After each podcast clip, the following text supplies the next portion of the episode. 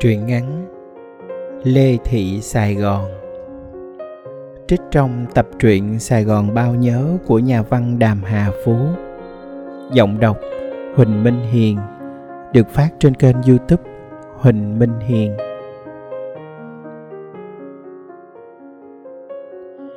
Hai mươi năm trước, có một cô gái, ta tạm gọi là cô Thơm.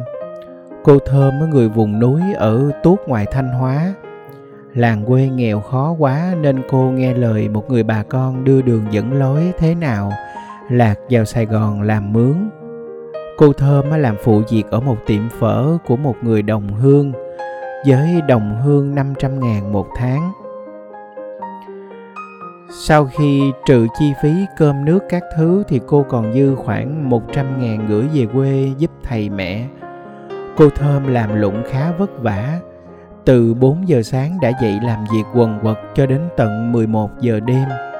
Hầu như chẳng mấy lúc nào ngơi tai và không thể ngước mặt lên bởi tiếng chửi xa xả suốt ngày của vợ chồng bà chủ.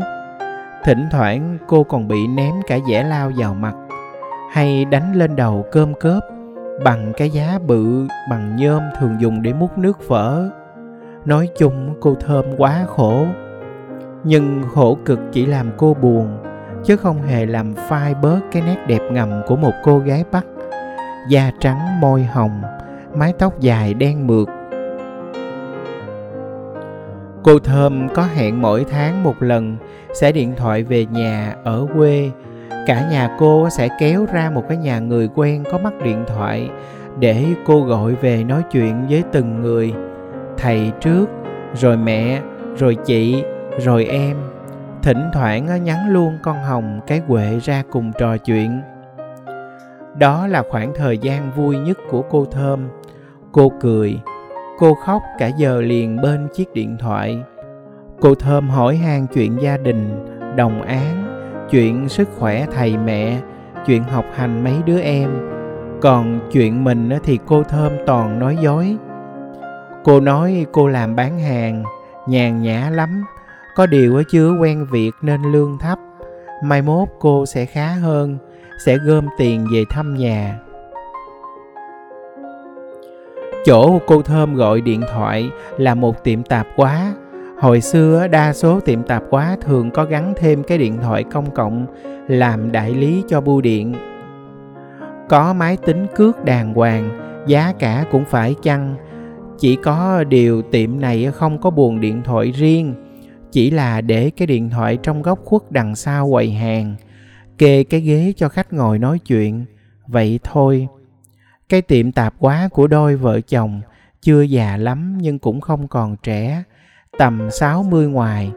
Ông bà nói giọng Bắc, gốc gác đâu ngoài Nam Định, Thái Bình, nhưng hầu như không biết gì về quê hương, nữa là do người Bắc năm tư. Ông bà đã sống cả đời ở Sài Gòn. Ông bà rất hiền và dễ thương. Ông bà có hai người con, một người theo bạn bè vượt biên rồi sống ở Úc, còn người kia thì chết lúc còn nhỏ do đau bệnh.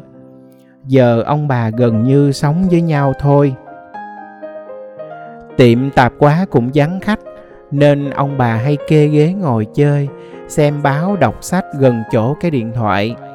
Và vô tình vừa cố ý đều dõi theo cuộc trò chuyện với quê nhà của cô thơm biết hoàn cảnh của cô thơm ông bà thấy thương cô lắm mỗi lần cô sang gọi điện thì ông lén tắt cái máy cước nó chỉ dừng ở 5.000 đồng, dù cô có gọi bao lâu đi chăng nữa. Lâu lâu bà kêu ra cho cô món này món nọ, chai dầu gội, chai sữa tắm, cái quần, cái áo. Nói là dư dùng đem cho, chứ thiệt ra là đồ mới cả. Cô Thơm cũng quý ông bà không kém. Có một anh nọ, ta tạm gọi là anh Bần. Bần là tên của một loại cây mọc nhiều vào vùng nước lợ, gần mé nước. Bần trong tiếng Nam Bộ cũng có nghĩa là nghèo. Anh Bần quê miệt cần đước, cha mẹ chẳng may mất sớm. Mấy đứa con nương tựa nhau, đứa lớn chăm đứa nhỏ cùng với sự đùm bọc của bà con nội ngoại sớm giềng mà lớn. Như cái cây ngọn cỏ, như con thồi lồi con ba khía khỏe mạnh và hiền lành dù không có học hành đàng hoàng anh bần chạy xe ôm thật ra là lính nghĩa vụ ra sau ba năm đóng quân ở sư đoàn năm chuyên trồng rau nuôi cá anh xuất ngũ trở về không có nghề ngỗng gì may có ông chú kêu về, cho cái xe máy cũ chạy xe ôm.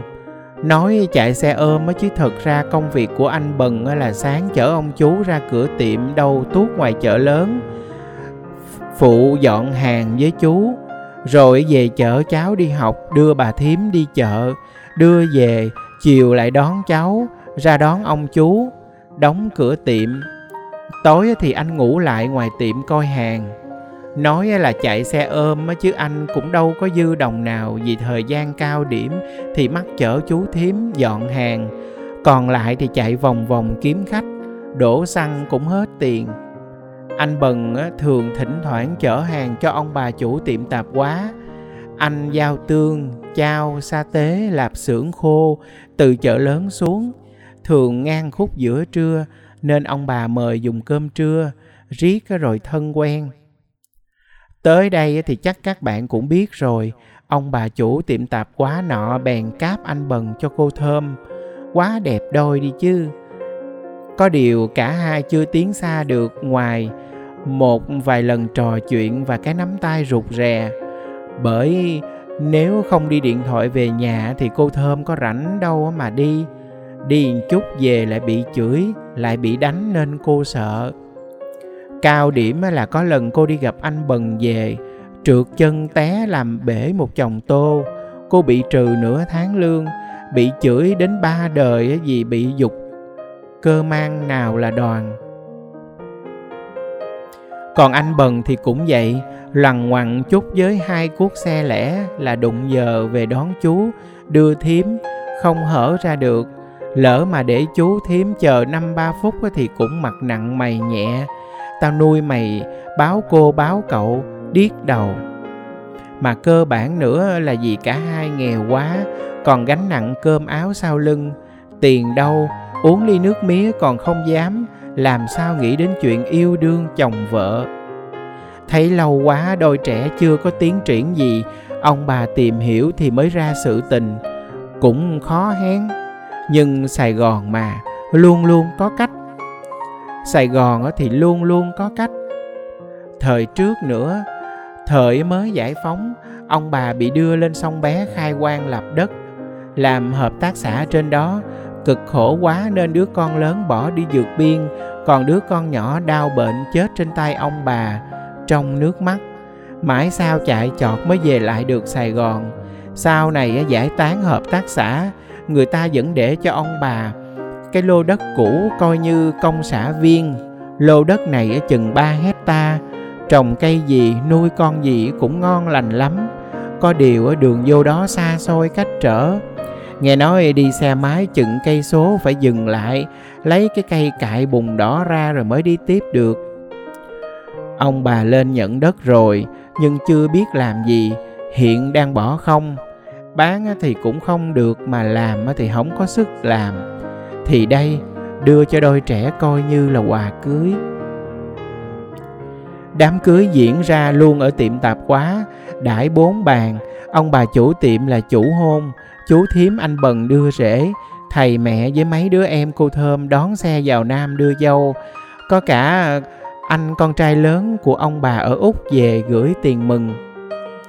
Anh bần đen thui súng xính trong bộ đồ mướn cô thơ mới được trang điểm mặc áo dài gấm nhìn đẹp rực rỡ. Chụp 10 tấm hình, cưới xong anh bần chở cô thơm, cái ba lô đằng trước, cái túi cói đằng sau, ra bình triệu, hướng lên sông bé, bắt đầu một cuộc sống mới. Vợ chồng anh Bần cô Thơm siêng năng chịu khó, yêu thương nhau. Anh Bần vốn là lính chuyên trồng rau, nuôi cá, nên với mấy cái rẫy trong tay thì anh như người khai dương lập quốc. Cô Thơm là gái Bắc mà, giỏi giang hơn nhiều các cô gái khác, nên một tay giúp chồng làm nhà, đào ao, trồng cây, làm chuồng heo, nuôi gà. Rồi cô Thơm có bầu, là con gái, vì ở xa quá nên cô thơm quay về sài gòn. Về nhà ông bà tiệm tạp quá để chờ sanh. Ông bà cưng lắm. Lần đầu có cháu dâu mà cưng lắm chăm chút kỹ vô cùng ngày nào cũng bộ câu gà ác ăn miết. Đứa bé con của anh bần và cô thơm ra đời ở sài gòn. Nó tên là lê thị sài gòn. Năm nay nó 19 tuổi, đẹp và hiền như má nó. Anh bần giờ ngon lành, lúc tách tỉnh người ta kêu làm giấy đỏ. Ông bà cho anh đứng tên luôn. Rồi nhà nước mở đường mới qua đúng cái rẫy của anh cô thơm sanh thêm hai đứa con nữa, thằng bình phước, thằng bình long. Giờ họ nhà ngói xên sang cả gia đình hai bên xúm vô làm trang trại, cuộc sống tươi vui lắm. Vậy đó đó là câu chuyện của cô bé lê thị sài gòn. Tôi gặp cháu chút xíu, nó kể tôi nghe trong nét mặt rạng ngời. Nó nói nó thích cái tên của mình lắm, mà ai cũng thích tên nó hết nhiều khi nói chuyện người ta cứ kêu à, sài gòn sài gòn, nghe thích lắm. Ừ ta cũng thích cháu, ta cũng thích tên của cháu nữa. Sài gòn à